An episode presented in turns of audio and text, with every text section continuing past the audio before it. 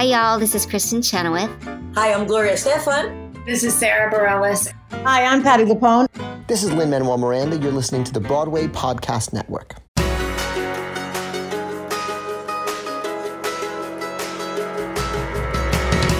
Hi, everyone. Welcome back to the Theater Podcast. I'm Alan Seales, and this is a very special episode, which will be the first of three episodes released from my live sessions at BroadwayCon 2022.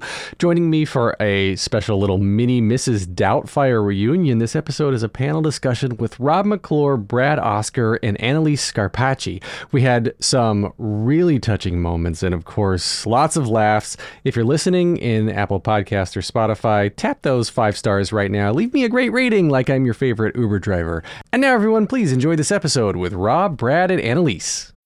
When you need mealtime inspiration, it's worth shopping Kroger, where you'll find over 30,000 mouthwatering choices that excite your inner foodie. And no matter what tasty choice you make, you'll enjoy our everyday low prices, plus extra ways to save, like digital coupons worth over $600 each week. You can also save up to $1 off per gallon at the pump with fuel points. More savings and more inspiring flavors make shopping Kroger worth it every time. Kroger, fresh for everyone. Fuel restrictions apply. The longest field goal ever attempted is 76 yards. The longest field goal ever missed? Also 76 yards. Why bring this up? Because knowing your limits matters, both when you're kicking a field goal and when you gamble. Betting more than you're comfortable with is like trying a 70 yard field goal, it probably won't go well. So set a limit when you gamble and stick to it. Want more helpful tips like this? Go to keepitfunohio.com for games, quizzes, and lots of ways to keep your gambling from getting out of hand.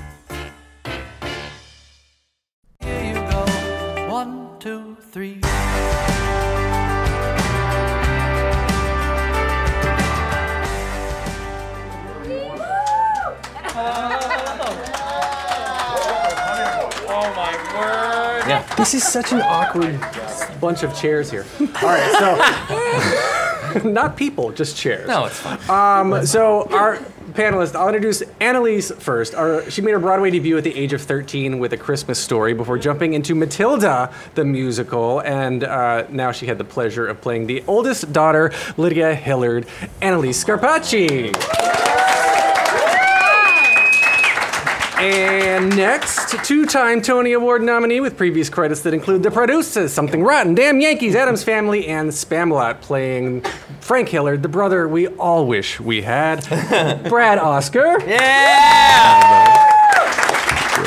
And that's it. There's nobody else here.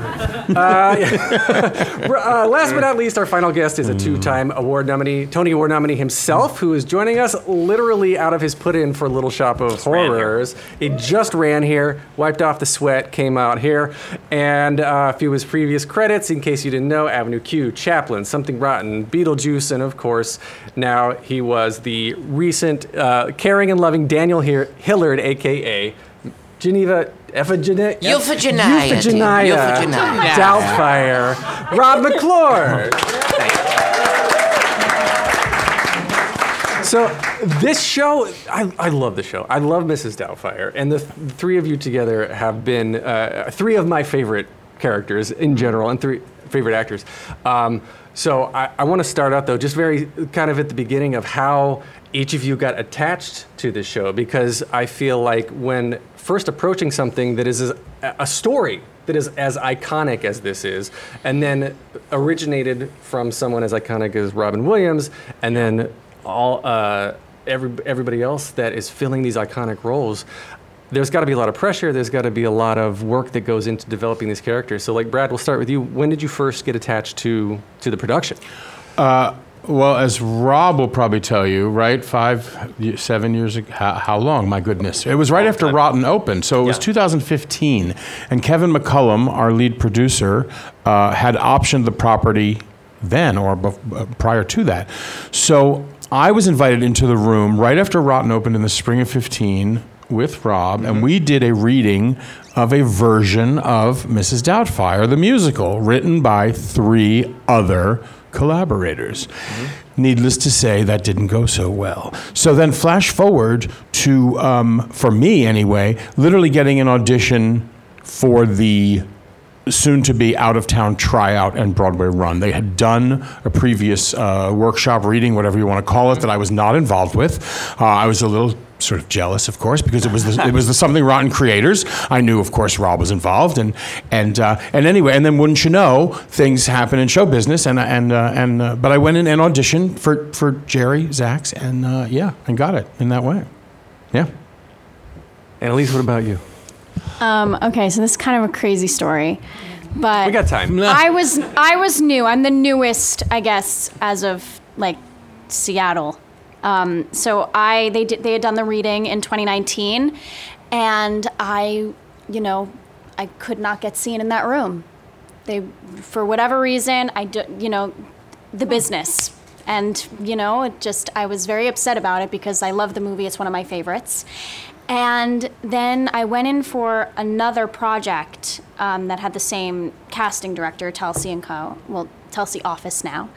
And um, they called me in for Lydia Hillard. And I was like, great, that's really cool because I've been dying to, you know, at least be seen by that show because I love that role. And I went in once, and the next day they called and said I got the role. And that was it.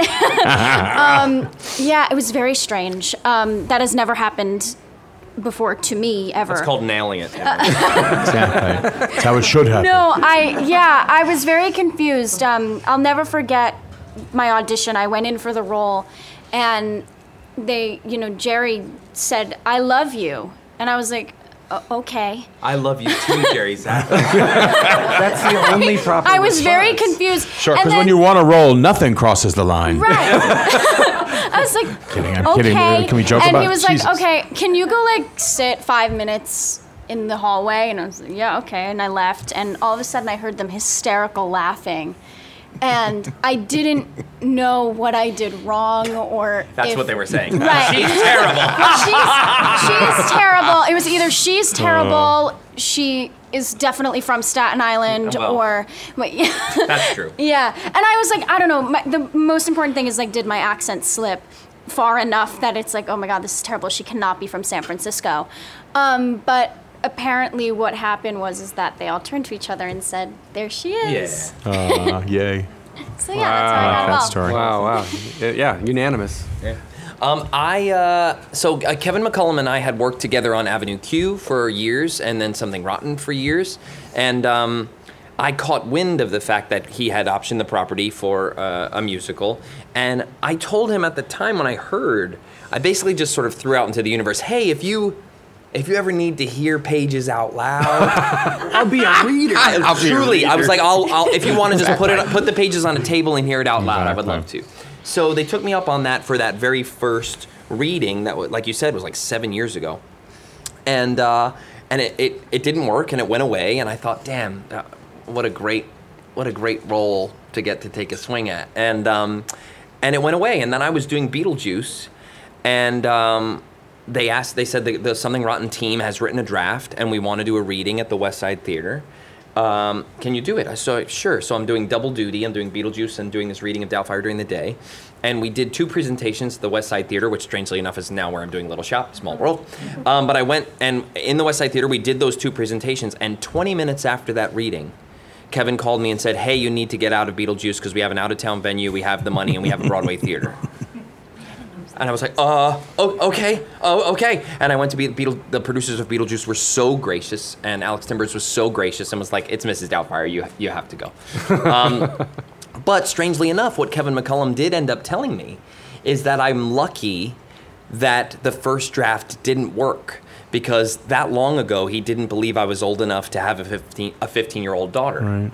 But by the time the Something Rotten collaborators had a draft, I he bought it. So he said, had that been ready then, you wouldn't have been the guy. Um, so it's amazing how things take the time they're they're meant to take. In, in, in this case, for me, um, but uh, it was a role that I was always sort of passionate about. And yes, of course, it's intimidating, as you as you were saying. Um, but those are the type of things that you you can either be scared from and run away, or scared of and go, "Gosh, how do I make that work?" How do I how do I do that? How would you make that work when you're looking at somebody as iconic as Robin Williams? And uh, the thing I sort of just set out to do from the beginning was not imitate him, but to try and imitate for the audience the way he made me feel. If I can make the audience feel the way I remember his performance making me feel, that's the thing of his that I wanted to tap into most. That's re- that's a really sweet way of putting uh, of thinking about it because you're not trying to be somebody else. You're never going to be somebody No. else, and then you're not being your authentic self. Of and not course, I mean, I think the greatest anyway. adaptations of either material or performances are those. I mean, I was so in love with the stage adaptation of Once because it was nothing like the movie, but made me feel the exact same way the film did Yeah. in two completely different mediums, and that's when I think it works best. So, Brad, going loo- looking at the the role that Har- Harvey Fierstein uh, originated as well.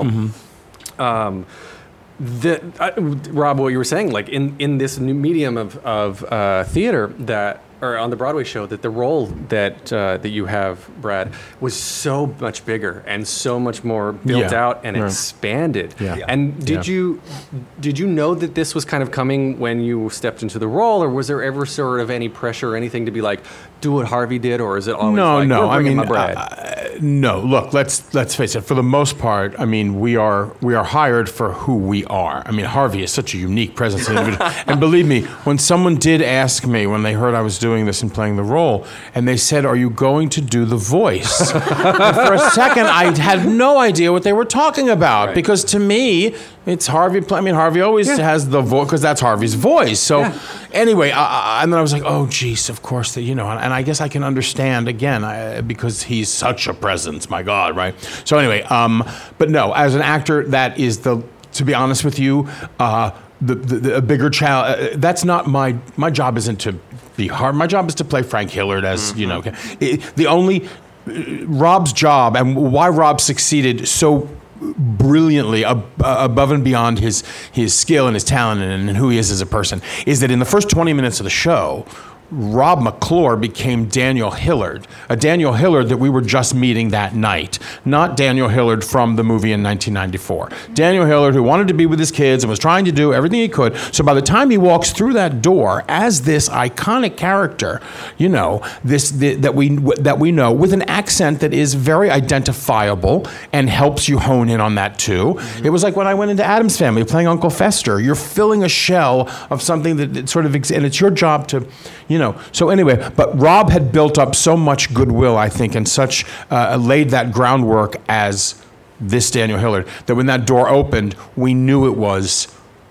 Rob behind the meg- playing, uh, I think. You know, I, uh, that's because that's our job ultimately. And when the material supports you and gets you there, then people shouldn't be thinking about uh, the movie. Ideally, they should be, te- the, you know, seeing the story they're being told. And and uh, so yeah. So I try not to. It's harder. Uh, my challenges in that way have been like when you're un- like when I understudied Nathan and the producers. You know, uh, that was a that's that's a different kind of like filling shoes and an iconic and an idea of what people want us to what that is and trying to meet that halfway you know is a very tricky sort of thing um, but um, but yeah ultimately our responsibility as actors is to go out tell the story play the role and try to get all those other demons because they are demons and those are the things that will bring you down Yeah. is what is this one thinking what do they think do they think I'm good Uh, do they do they miss Harvey That's that's everybody's own worst enemy in, in general. Like you ha- you have the devil on your shoulder that's telling you you're not good enough, and Sure. imposter syndrome in general, and then the, the other side that's like. Wait a second, or if, if you're embracing this, wait a second, I'm here, I deserve to be here along with everybody else. Yep. And so I, I think it speaks to, to everybody here, right? When you're creating an original version of something already, you, everybody already knows, you've got to just be like, well, screw it we're going to be ourselves and like we were just saying the, the best authentic version of who we are Yeah. so that everybody else immediately brad uh, exactly what you just said that as soon as we see daniel hillard come on stage or rob come on stage we're like that's the daniel hillard and Right. that's who's sticking with us the rest of the time Yeah. it's brilliant It- Yeah, I always say I always say that anytime I'm doing anything that's an adaptation, you have to go back to the ink. You have to go past the previous adaptation, back to the ink. What is the ink, and Right. how do I put that through the lens that is me? Now it happens that this movie was hugely influential for me, and Robin Williams, as an artist and a comedian, shaped who and what I am as someone who admired him. So when I'm putting hi- this material through my lens, part of him is part of who I am because of the influences he had on me. So I would be lying if I didn't say that some of that probably channeled through me, but not in an effort of imitation, but because it was so profoundly influential on the type of comedian that I am. That's exactly what I'm saying. I learned to play Max Bialystock because I saw Nathan doing it eight times a week, Right. and I saw how it should be done. Right. And so I knew I had that was the outline I needed to fill, and my responsibility was to bring myself to the party and not worry about people saying, "Oh, he was imitating Nathan," or "Oh, he was imitating Robin Williams." We gotta- can't, you know. Yeah. So yeah. Analise, uh, you're supposed to play 15. Your character's 15. Yes. And I it- clearly am not. You're not. That's not true. It's not You're- clearly. you're It's not not clear. that clear. No, no, it's no. You play well along with Avery Sell and Jake Ryan, Jake Ryan Flynn, Oh. who actually are kids, but you're in your early 20s. I don't want you to Yes. give away the exact number, all but you did post you just graduated from college, so we'll leave it Yeah. there. Yay! Yeah. Congratulations. Thank you. COVID graduation. yeah. So you are kind of straddling both worlds because you're being the kid. You get to be the kid, but you are legally and for all intents and purposes an adult, and Right. now becoming. Uh, like w- we have a, an interview on my podcast that hasn't come out yet. Shameless plug. Subscribe. You'll get a one-on-one with Analise um, and Brad. I interviewed Brad. You're next, buddy. You got it. And so, the, what was I saying? I lost my train of thought. Uh, oh yeah, so you get to you get to sort of split the split the difference because um, you get to be adults with Brad and Rob and Jenn Gambatese and Yeah. everybody else, but still like. I guess trickle down. Uh, well, I guess I have two questions. One is working with these two comedic geniuses. What did that, what did that do for you? And then how did you sort of pay it forward for the other two actual children? Well, first of all, I was very, very nervous because one, I was the newbie. Second of all, I had only done I had done two shows, but I was in the ensemble. Like I was I was just dancing and singing. So and the the weakest Just. You are hilarious. no, but, but I was just In two dancing. Broadway shows. No, but I've always considered. no, but like I don't know. I just always I never considered myself an actor. I was always a singer dancer. So to get this role where I can actually, you know, act, and I hadn't been in a show since I was a senior in high school because I wasn't allowed to, and I also wasn't cast in any of my college shows. So it was like it was like this thing where I was very frightened to perform on stage. Um, and it was the, you know Seattle was the first time I had done it since I was 17 years old, and working with these two is was just beyond anything that I could have ever imagined because I learned so much every single night for even for the days that we weren't even together during the pandemic. I just learned so much just from observing and from watching and now I do consider myself an actor as I'm approaching into my 20s and it's been, you know, it, it copying what Brad said about taking a role that was so like, you know, treasured. I kind of what was so beautiful that the writers did was they made Lydia sing, hmm. and he says it all the time that the moment at the end of the show where we have our duet, just pretend, it was not in the movie. It was a deleted scene, and that I feel is a moment where you know they allow Lydia to be that moral compass that you don't see in the movie, but you you know that she's there, but you don't see her. And for the musical, you see her and you see her very well. Yes. And you see her basically guiding her entire family. And for me personally, I'm an only child. I don't have siblings, but my family is immense. And I have a lot of cousins and, you know, they, you know, if you if you happen to be at Mrs. Doubtfire one night, you were probably there with half of the members of my family. It's amazing we couldn't run. you I don't always- understand why we could. Just on your family alone, we should still the be running. Scarpaci's alone Makes no kept sense. the show alive. but anyway, I, I have experience taking care of people, and Lydia takes care of everybody. Until you said that, I, I didn't realize it, but you're absolutely right because uh, the two parents are, are completely all over the place Yeah. and literally putting on two different faces Mm-hmm. to get through things. And then the kids are like, we don't know what's going on. We're Yeah. not. And so, yeah. So and Lydia. for yeah, and especially being with Jake and Avery and watching them grow up. Yeah. I mean, it's I mean, me obviously I grew up as well, but physically Jake just like completely is just a man. He's a man. And it's it was so nice to watch how Christopher kind of morphed pre-COVID to post COVID, and then eventually when he came back for the last week and closed out the show unexpectedly. Mm-hmm. Um, and same with Avery. I mean, even though she was playing young, it was so nice to watch them grow. And for me, um, having that experience as a child actor, I kind of like to put my wisdom onto those two. And the four new ones who joined us for a month, but yeah. It was a wild ride. It was. It was. We've had quite the journey. We've had a journey. Yes. You definitely have a journey, and uh, you mentioned Jake uh, Jake Ryan Flynn coming in at the end. Actually, Eli Tokash over there from Take a Bow, also on Broadway Podcast Network. Uh, he interviewed Jake, and I was watching that clip that you posted, Eli, of of Jake telling the story of when he was in the car, and got getting the call to come Yep. fill in, Yep. learning the new script in the car before going Yeah. on that Yeah. night because it had changed during the hiatus, Yeah. right? Yeah. Meant yeah, he hadn't he hadn't done it in three months, and he got a call at nine o'clock in the morning to do the Yeah. matinee that day of a new version Yeah. of the show. And he lives in Massachusetts. Yeah, drove down. I did not It's know crazy. that. Yes, Yeah, Wow. astonishing. It was an astonishing thing was that he did. amazing. it was crazy. That's amazing. Okay. So That's showbiz. Really, That's in a nutshell. showbiz, It really was kids. crazy. It was great. It was perfect.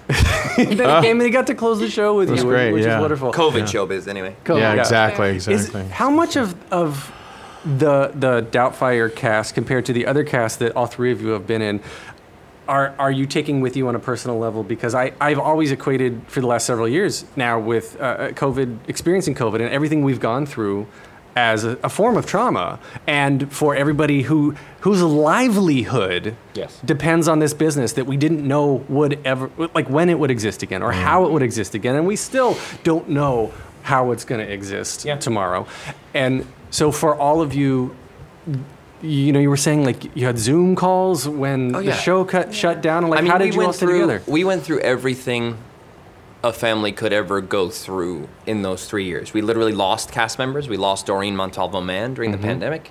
Uh, she passed away. Um, we uh, we had members of our cast adopt children. Babies were born.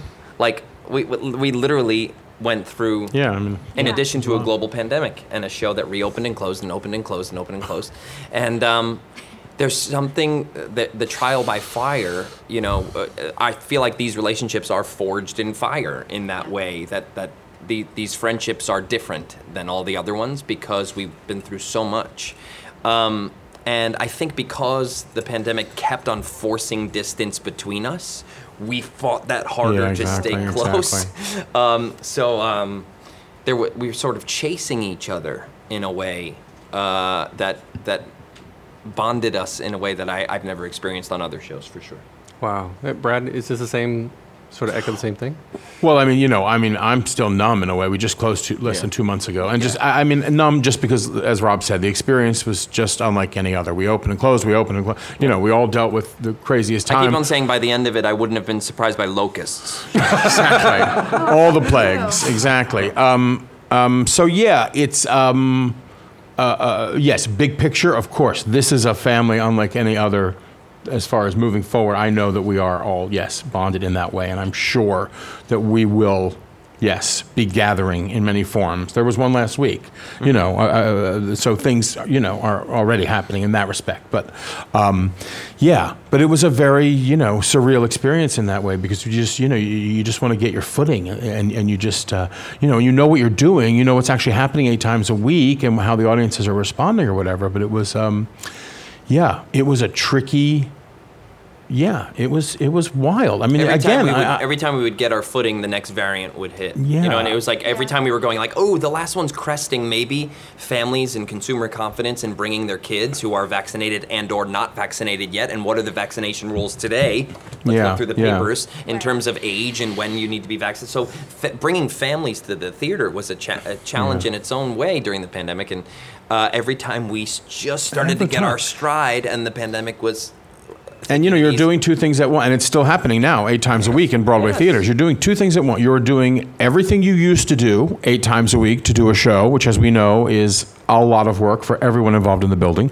And now you are still juggling this very contagious variant that that for most of the world is they're fine with it because they'll stay home for a couple days or they'll not whatever it is, we are still actively testing. Our union says you still have to be out for 10 days if you test positive, and that's you know we have things we need to deal with moving forward. But all I'm saying is is that it's like it's a stress. It's a you know you're testing several times a week at least, if not every day. I know certain mm-hmm. companies are testing every day, mm-hmm. just trying to keep everybody on stage and the bodies on stage. So we also never performed in a window where we weren't doing all this to jump through hoops and trying to do the show with the same cast every night, which I remember that one night the stage manager got on the mic and said, Tonight, for the first time, we have the entire original cast, if you will, performing because nobody was out, nobody was sick, nobody. It had been a long You know, and it's still happening all over, you know, again, this and is we, something and we, we have all to are sort of used to living with. like saints already, just to be able to sing and do the show that we need to do. But now I can't Yeah. remember. I, I literally can't remember the last time I ate inside a restaurant with a mask off.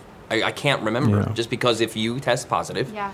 You're, You're out. gone. And so, yeah, and if you have a gig, or especially if you have like a, you know, you're going to do a gig for two weeks this summer, you know, summer stock, or you're, you're doing a reading, what, eh, it doesn't matter what it is. It, the fact is, yeah. So it's like we're still living in a world of being very, very aware of this, whereas a lot of the world has sort of moved on. And I, I, I I'm not, uh, you know, no judgments there because everybody has to make their own, and, you know, God willing, you're vaccinated and you won't get terribly sick and whatever.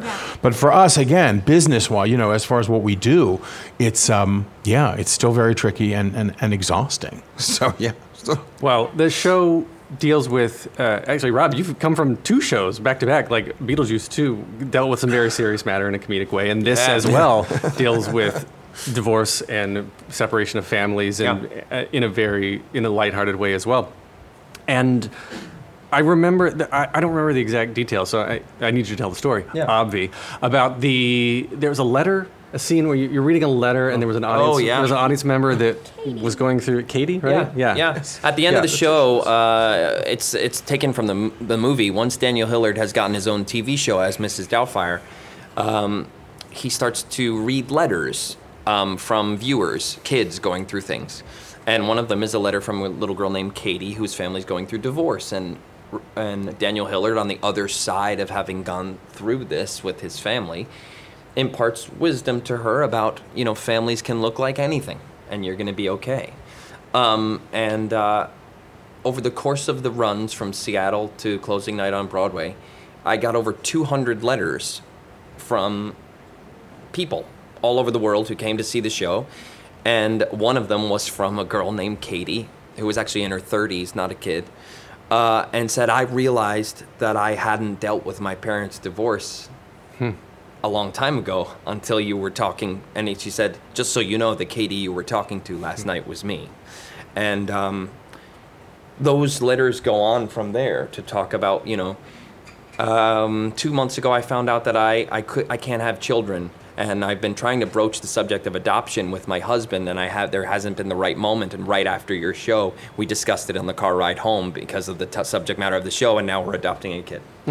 Um, hundreds of letters of people who talk about you know and so so that's why i i tend to i try not to bite back when the twitterverse comes at you know new adaptations of things going why? Why are you doing that? Why are you changing? Why are you making that into a musical? Why who cares? Why? Why what's the reason? I have 200 reasons sitting in sitting at home. Um, and uh, and i don't think it's up to anyone to decide what can be cathartic to someone else and if it's not cathartic to you that's fine but i guarantee you that things are landing for people who are going through things you may not be going through.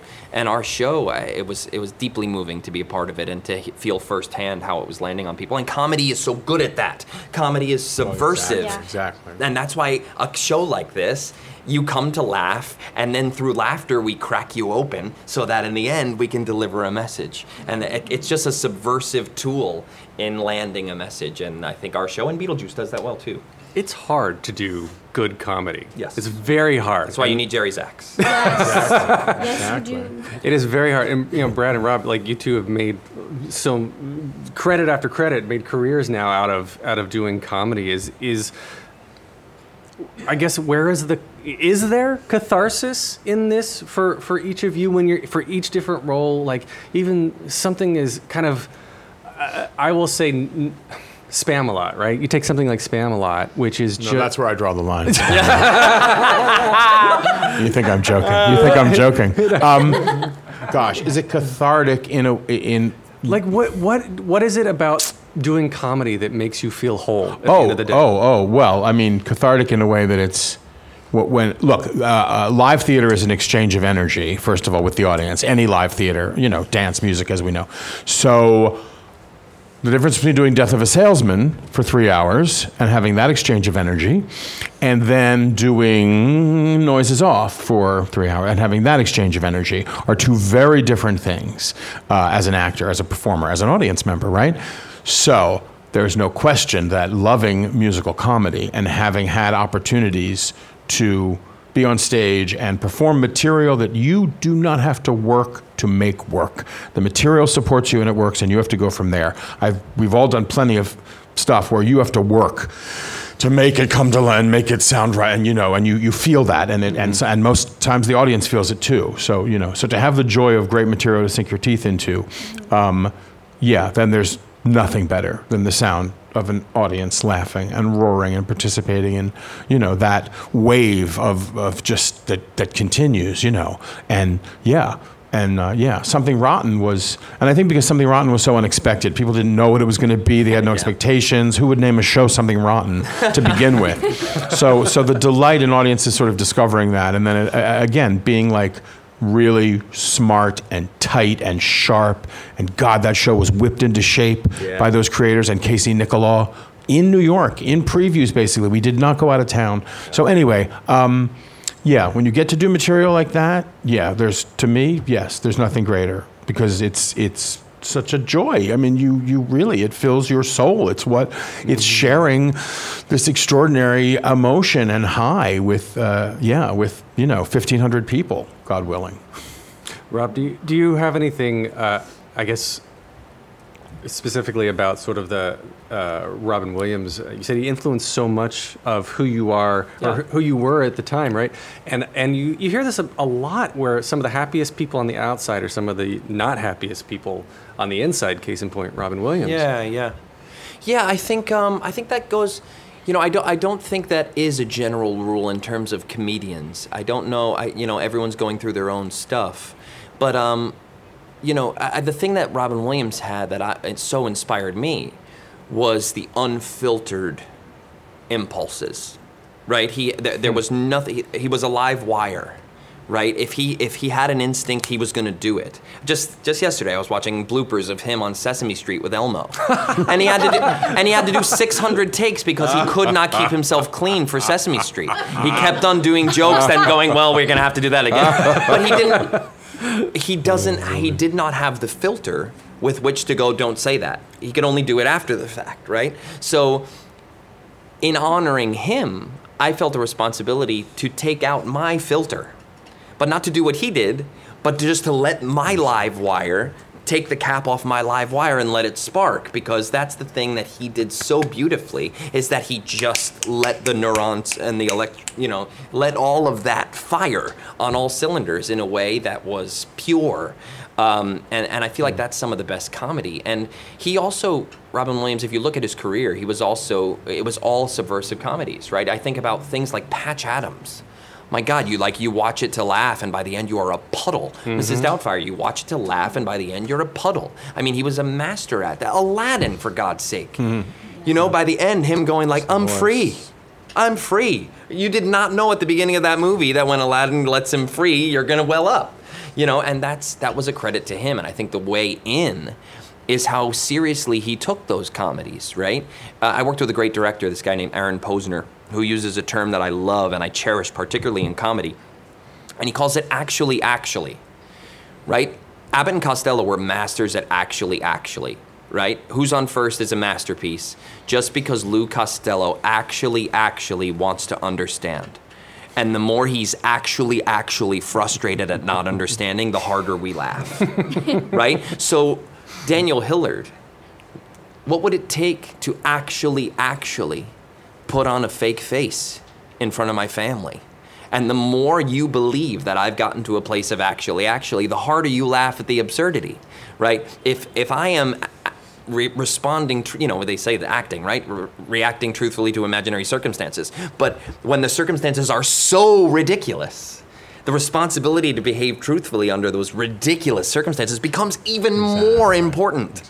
Because if we don't buy the people inside the insane pinball machine, then the pinball machine doesn't seem so crazy or so so believable or you can't enjoy it as much as what if somebody was actually thrown into that honeymoon in Vegas. Yeah. what would I do if I was in a plane and a bunch of Elvis impersonators told me the only way out of this plane is to jump? What would I actually actually do? And that's where the that's where the comedy comes from. The actually actually Wow. Yeah, I never thought about it like that. I like the quote too, uh, reacting truthfully to imaginary circumstances. Yeah, Let yeah. me get that tattooed on my arm Yeah, or something. yeah. And trust me, nobody was more alive in that room than Rob McClure. I, the, I would venture to say 20% of the text is yours. Let's say it. Let's say it. Let's say it. No. The genius of Rob McClure. Um, uh, well, all I have to say, when I sit there and I'm like, I'm not funny. I'm not funny. Enough. I'm not talented, and I'm not funny because I wa- You watch Rob McClure in action in rehearsal. I'm not kidding. Rob, oh, whatever. Let me blow smoke for a second. Aye. Uh, with Jerry Zaks at the helm, again, a director who's a master of comedy and comedic impulse. So, so Jerry was so delighted. Hi, Emma. Jerry was so delighted by Rob constantly being so alive in the moment and coming up with, sug- I mean, just, it was Rob. I, I talk about it because you talk about Robin Williams being that way. And yes, we all saw Robin in action. We know how crazy and frenetic he Yes. was. And, you know, to a point where sometimes you'd be like, geez, Louise, just let me take a breath, okay? But the idea that you can free associate, the idea that you have life experience that you can pull from all of this other stuff, whatever it is, um, and be that present and available is extraordinary and it's why I love being in a room. It's why I want to be challenged. I want to work with someone like that because it challenges the hell out of the rest of the actors in a great way because you know that that ball is going to be caught and thrown back. You know that you are playing tennis with one of the best and it's um yeah, and it's a joy to watch and it's inspiring in that way and it's how great material is created because nothing is more of a collaboration than a musical. I'm sorry, nothing is more of a collaboration. There are so many people involved and and and, and people don't realize especially because we do so many workshops and readings and shit how much actors actually contribute because our names aren't in the create we're not listed as writers or creators or inspirers. We're not. We're just, you know, we're in the show for as long as we're in the show and then we leave, you know? And um so yes, it is. It's really important for people to know in certain cases that you know, my God, the creative brilliance that was. And if you saw the show, believe me, it was very apparent. I'm sure. Yes. So yeah, very sweet that's very sweet thanks Yes, to you. That's- that's sweet. you were Rob. Just telling the truth, baby. What, what's what's the literal process of, of this? You're like, all right, here's here's three lines that are on a page, and then you're like, I, I'm going to start with the first word of the first sentence, and then it, what happens next, I, I don't know until no, it's, it's already like out of my you, mouth. you can tell you can tell when something is meant to be a bit, and you can tell if the bit is playing or not. And if the bit's not playing, you have to change the bit until it plays. And if that means saying something a little bit differently, and see, rehearsal for me is playtime. So I rehearsal is not about repetition right? It's not about doing something over and over again to get it right. Rehearsal is the chance where every time we hit a scene, I'm going to do it completely differently so that I can find somewhere along those 22 times we get to do that scene before an audience sees it, I found gold. Because if it's about repetition for repetition's sake and getting it in your body, you've never, you've, there's so much untapped goodness. Um, and Alex Brightman is that way, um, where rehearsal is is a sandbox, and and he's going to do something. You know, so uh, to answer your question, like they eventually asked me to enter the play in Mrs. Doubtfire dressed like a pirate. uh, the family is the family is setting up a family photo, and the the thing that goes wrong is that Daniel wants the family to dress like pirates for the family photo, and his his wife does not. She wants it to be a Sears family portrait, and Daniel does not.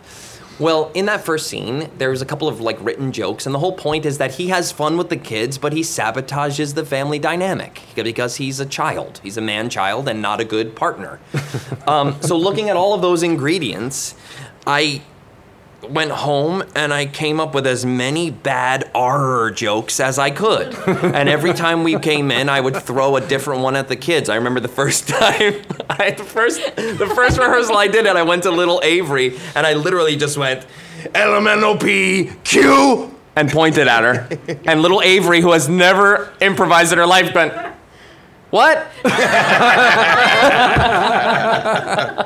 I was like, well, we'll get there. So by the end, by the end, they knew that whatever I threw to them, the response was going to be R. So I would never need them to go crazy off a ledge with me. No, whatever I came at them with, the answer was going to be R. And one time I went near, far, wherever ye. R. And then I said, directed by Mr. James Cameron, who also made the film about the big blue people. You know, Avatar. So I can't. There was five million of those variations. Um, but that's those. To answer your question, you you spot moments like that, and any given comedy probably has about fifty of those moments. uh, Twenty-five of which are already landing on the page, but twenty-five that need ironing.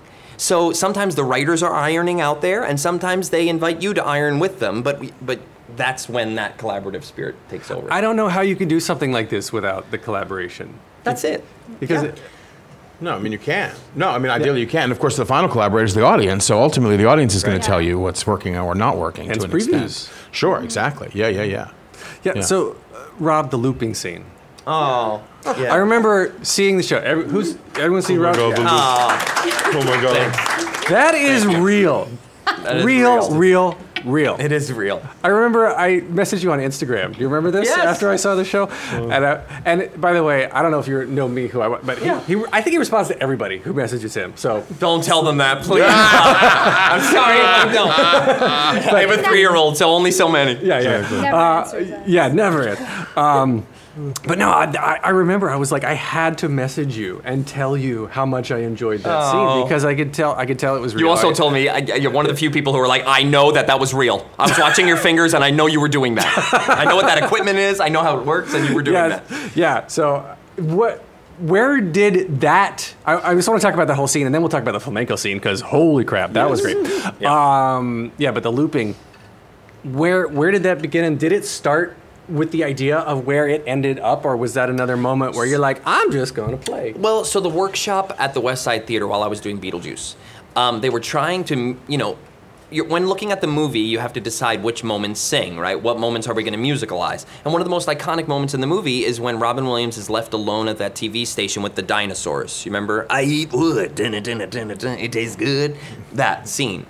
And they said, well, how can we musicalize one person alone being sort of prodigiously funny by themselves in a musical? How, how do we do that? How do we show a person sort of being unhinged solo? And Wayne Kirkpatrick had the idea. came- Wayne is a Grammy winning songwriter who was the uh, part of the songwriting team for our show. He uh, had the idea, uh, being exposed to the loop machine and other mediums, that what if there was a, an artist on, you know, similar to the old school Mr. Rogers episodes, what if there was an artist who was trying to teach Mr. Rogers what a loop machine was? And outdated Mr. Rogers has no idea what the hell he's talking about. Um, and it goes terribly wrong, but that Daniel Hillard might be left alone with a loop machine. And what chaos could that could that provide? Well, during the workshop, they had sort of a loose verse written of the first thing about uh, telling time, that, the, that it would be a lesson for children about how to tell time. And what they were going to do for the reading was say, and then Daniel Hillard does something amazing with a loop machine. That's what they were gonna do for the reading. And I was like, wait, wait, does anyone have a loop machine? Can I at least play with it? And Wayne said, at my hotel room, I do. Do you wanna come over? And I went over and he taught me the basics on how it worked and then gave it to me to take home. And I had 48 hours before our first presentation to come up with something. And I came up with the sort of like generic uh, structure of it that I could then improvise within. But then it became crazy because I'm also puppeteering a mouse and a rat puppet that are on both hands that also need to be operating the machine.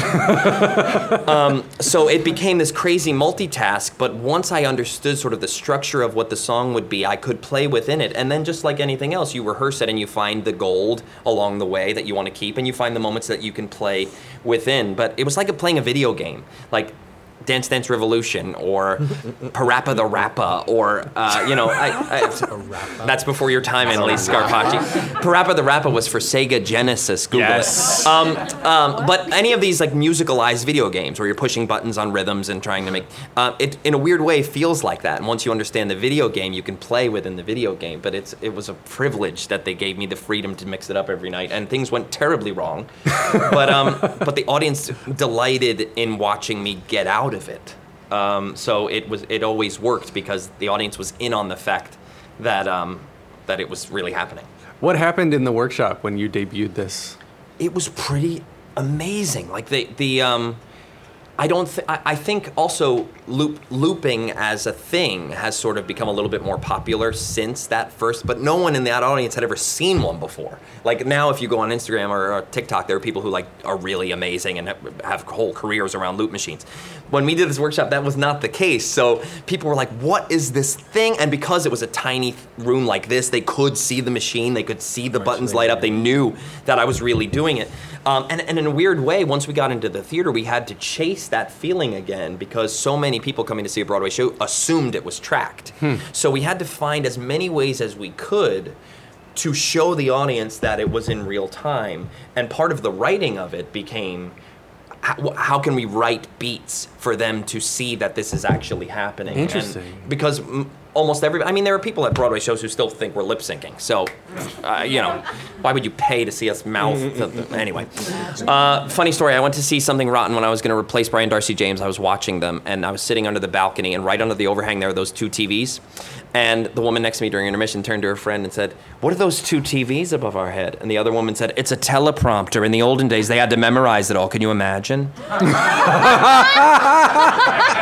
For anyone listening, they are not teleprompters. They are conductor monitors. That would have been really helpful. Yeah. Can, can you imagine? Can oh you my, imagine Oh the my god! Oh my Oh god! You had to, you had to do all, all by yourself. yes, exactly.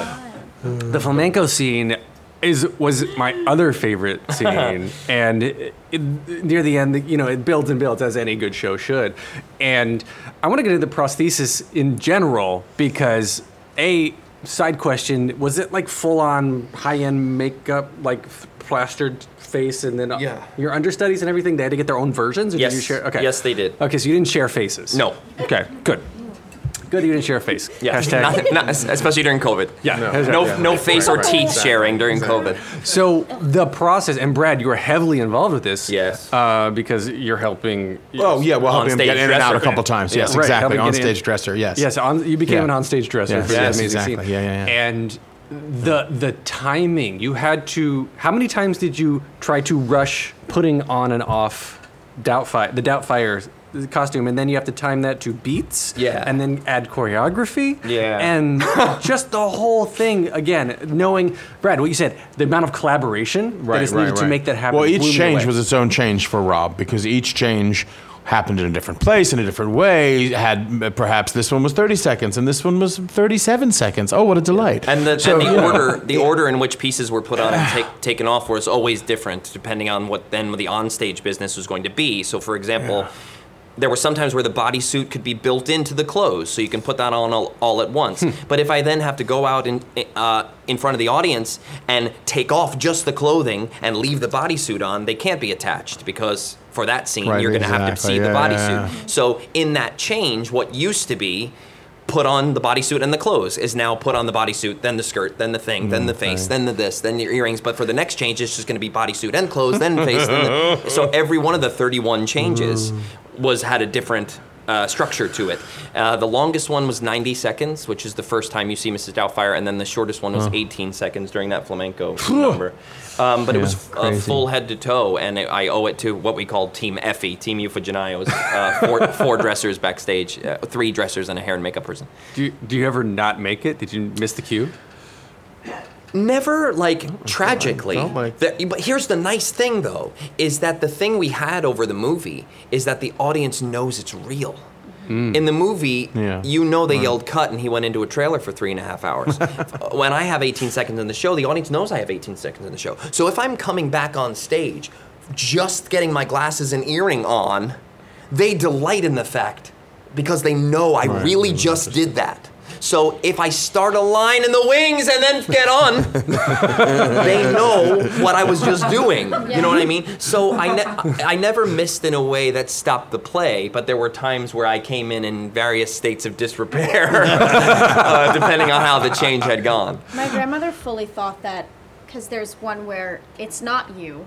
Yes, It's- there's there's there's one there's one tricky one. Yeah. And my grandmother called me up and was like, Analise. I was like, yeah, Nan. She goes, listen, let me tell you about that change. I couldn't believe it. I said, yeah, a lot of them are great. She goes, no, he came out in like one second. How'd they do that? I was like, Nan, it's fully another person. Make Nana sign an NDA now. That- well, she's from the time when they had to memorize all your lines. Get out of here! Get out! Get out! Can you imagine? Can you imagine? Can you imagine? All right, we're going to take some audience questions in a second. So think about anything you want to ask any of these three wonderful individuals. Real quick, I just want to go down the line. Are there any moments from the show that are your favorite, that are standouts, that do not have to do with your own character? Oh God, yeah. No. Not have to do with my own character. and at least you start. Big fat no. My Uh. favorite number in the entire show, specifically because what happens backstage. Sorry. Good. Um, but because, well, first of all, when we first saw that number, because it was new for when we came to Broadway, it was a different number in Seattle. It, was it Real Man? Yes. Mm-hmm. So it was called a different. It was a different thing, totally different number. Yep. And just watching that in development, because that was really the first new number that we had for me mm-hmm. specifically. Watching, you know, it was the coolest thing to watch. And um, also the backstage stuff was I was just fully in my dressing room belting along with Charity Dawson, and I was Mrs. Doubtfire and Charity was Stewart, and we would do it every night. Is there a video of this? I don't think so. Oh man. I know it's very sad, but I will. I'm guilty because I do it to the soundtrack as well, and I do both parts. All right, so the video is not too late. Th- No, it's not All too right, late. That sounds like a TikTok waiting to happen. Exactly. Yeah, Listen, yeah. I was gonna make it a trend, but then we closed. So Brad? you can try it. Um, oh gosh, you know, I questions like this are always so tricky because there's so many parts of the show that I that I loved, and so many. You know, I I, uh, I think what we talked about earlier, the scene at the end of the play with the two of them and the song, is really it's just so beautiful. It's you know, again, when things are so well constructed and when the story is told in such a lovely way, when the music and the lyric and the dialogue are all add up, everyone's on the same page, and uh, that was always beautiful. Always, you know, just always touch. Yeah, really. Um, and you know, and then like the Easy Peasy number, which also is its own crazy every night with a with an ensemble.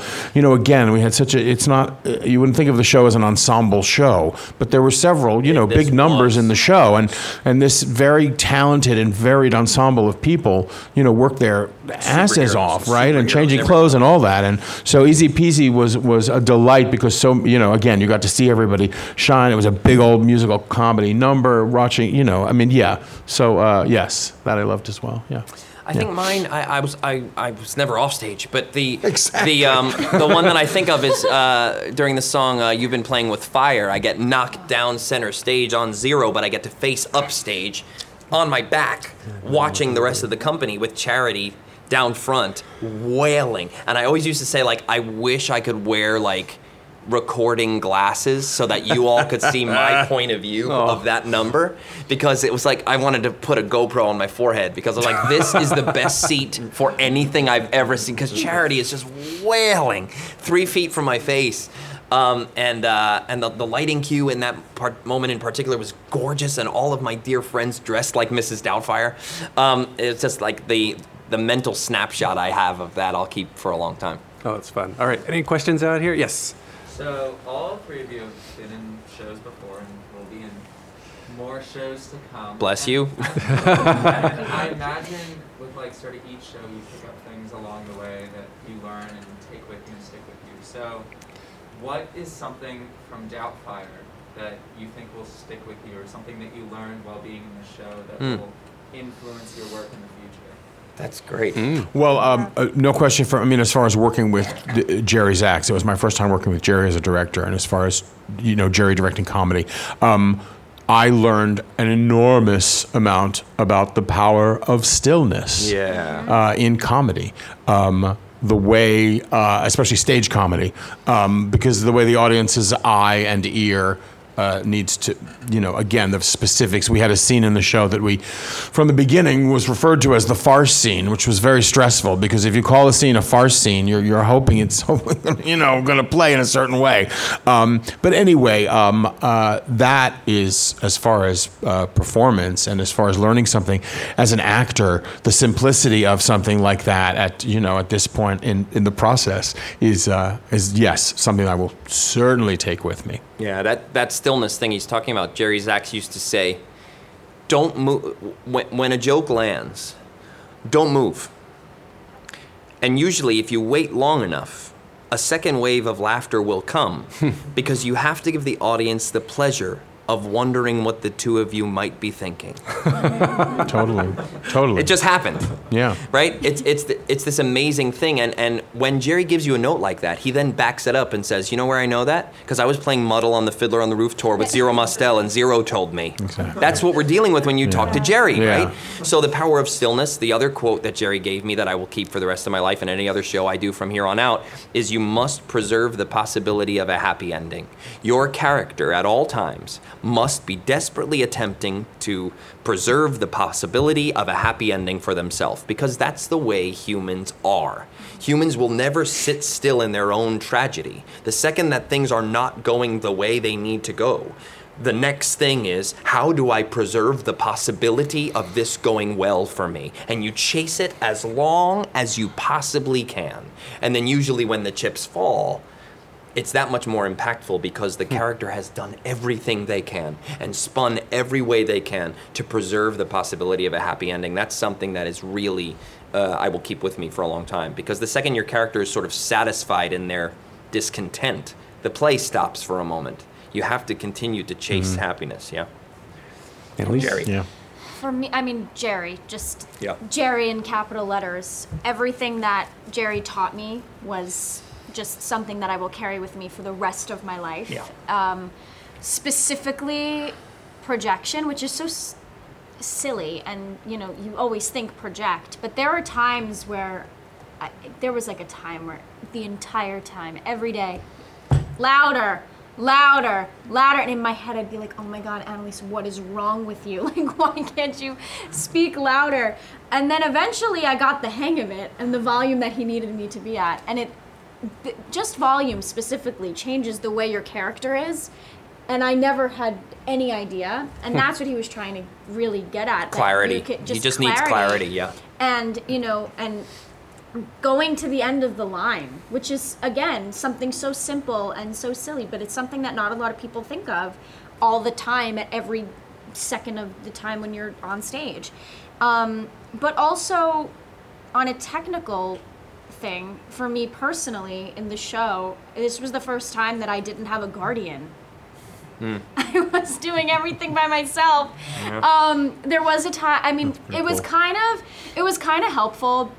Well, not that she did anything, but Felicia, who was the kids' guardian, I basically spent my entire show with those kids. Mhm. So it was kind of like I did have a guardian in a way, um, which came in handy sometimes. One time I did miss a cue because I was thinking about the football game that was happening, but um, but I was okay. I went right on stage. It was great. Um, but yeah, learning how to navigate a show by yourself without somebody telling you to, about making your own track was something that I never had That's to so do. fun. That's so Yeah. fun. That's great. It's funny too because this is the first time you have had a guardian. That's right. Yeah, That's right. Yeah, I did. Rob has to have a guardian Right, now. Rob- Team Effie was He my does. guardian. Yes, right, exactly. Yeah. But to tag on to what you were saying about Jerry with with Yeah. play to the end of the line, also he's a he is hyper specific about punctuation, Yeah. which I love. Yeah. Like if your line is. Um, I've never been there, so I wanted. Uh, I've never been there. I wanted to check that restaurant out.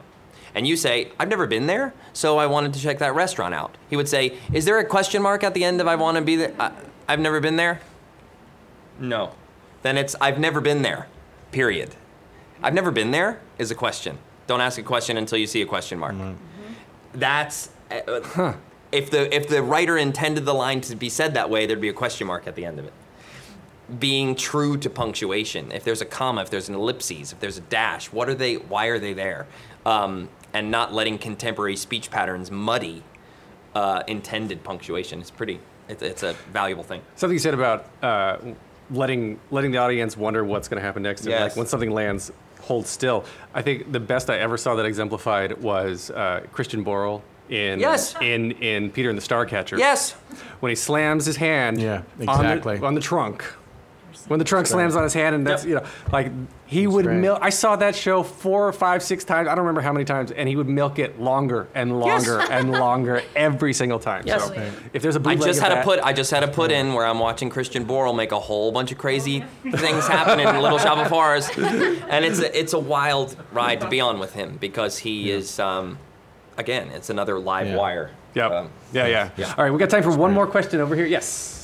So you, you talked about stepping into characters like Bialystok and Doubtfire, but you've also played real people like Chaplin and was it Yeah. weren't you just Fred Rogers on Yes. TV? So Yeah. is that more of a challenge or less of a challenge? Playing somebody that we all know well who's a real person. The thing, the weird thing about real people is that you have an accountability to their legacy. Like when I was doing Chaplin, Chaplin's family came to see it. Hmm. You know what I mean? So you're you're there. You know, you've got his grandchildren going like, "Grandpa didn't walk that way." If you don't get it right, you know what I mean? Like there's there's a weird accountability to the legacy of that person. Fred Rogers, oh my gosh, maybe the most beloved person around. And uh, luckily, in the case of Julia, um, I had Sarah Lancashire playing Julia Child, and if any of you have seen Julia on HBO Max, the performance that she is giving is so astonishing that any question for me as to like how far of an imitation of Fred Rogers should I do, she was the perfect barometer because I walked in and saw what she was doing in terms of Julia Child, and I went, oh, that much. It, I need to do that much of, imin- of an imita- imitation, which is not a full one, but one that feels so rooted and true, um, and honoring of that of that person. But that's the only big difference for me is that you have an extra responsibility to the people who knew and loved them, who may or may not be in the audience at any given moment. So you just you feel that much more pressure to get it right. That's that's wonderful. That's absolutely wonderful. Um, I have Brad uh, and Analise. You've already answered this question. I always uh, usually end my podcast with uh, three questions. One of which uh, I'm going to bring out now. So I don't know if you remember what you've said, but you can say it again, um, and it'll give you a little chance to think about it. If you could only see one show for the rest of your life, but you can see it as many times as you want, what would you say? Right, Brad and I- Yeah, Brad I mean, and I yeah. Ready? one. One, two, three. Sweeney, Sweeney Todd. Right. Easy. Yep. Analise. I think I said Billy, right? Yeah, you said Billy Elliot. I yeah. did. Yeah, it's yeah, Billy yeah. Elliot, and Yeah. I heard that they're Yeah. doing a new production in the West End, and I Mm-hmm. think I'm going to make a trip specifically to see it. awesome. All right, everybody, uh, help me give them a round of applause. Thank you. Thank you, everybody. Thanks so much. And, and we should we should all get in the center and we'll take a little selfie. Uh, we'll post it on my Instagram. Sure. Take an audience selfie. Take a deep breath, make the world a little colorful. Hey, it's Leslie Odom Jr. here on the Broadway Podcast Network to tell you about the Rise Theater Directory, a program of Maestra Music. Rise is a national online resource designed to connect and empower backstage and administrative and creative theater professionals from underrepresented backgrounds. If you work or aspire to work in the theater community, this can help you find your next project. And if you hire theater professionals, search the Rise Theater Directory to find your next team. Create your profile now and get more information by visiting risetheatre.org. That's theater with an R E R I S E T H E A T R E dot org because only together we rise.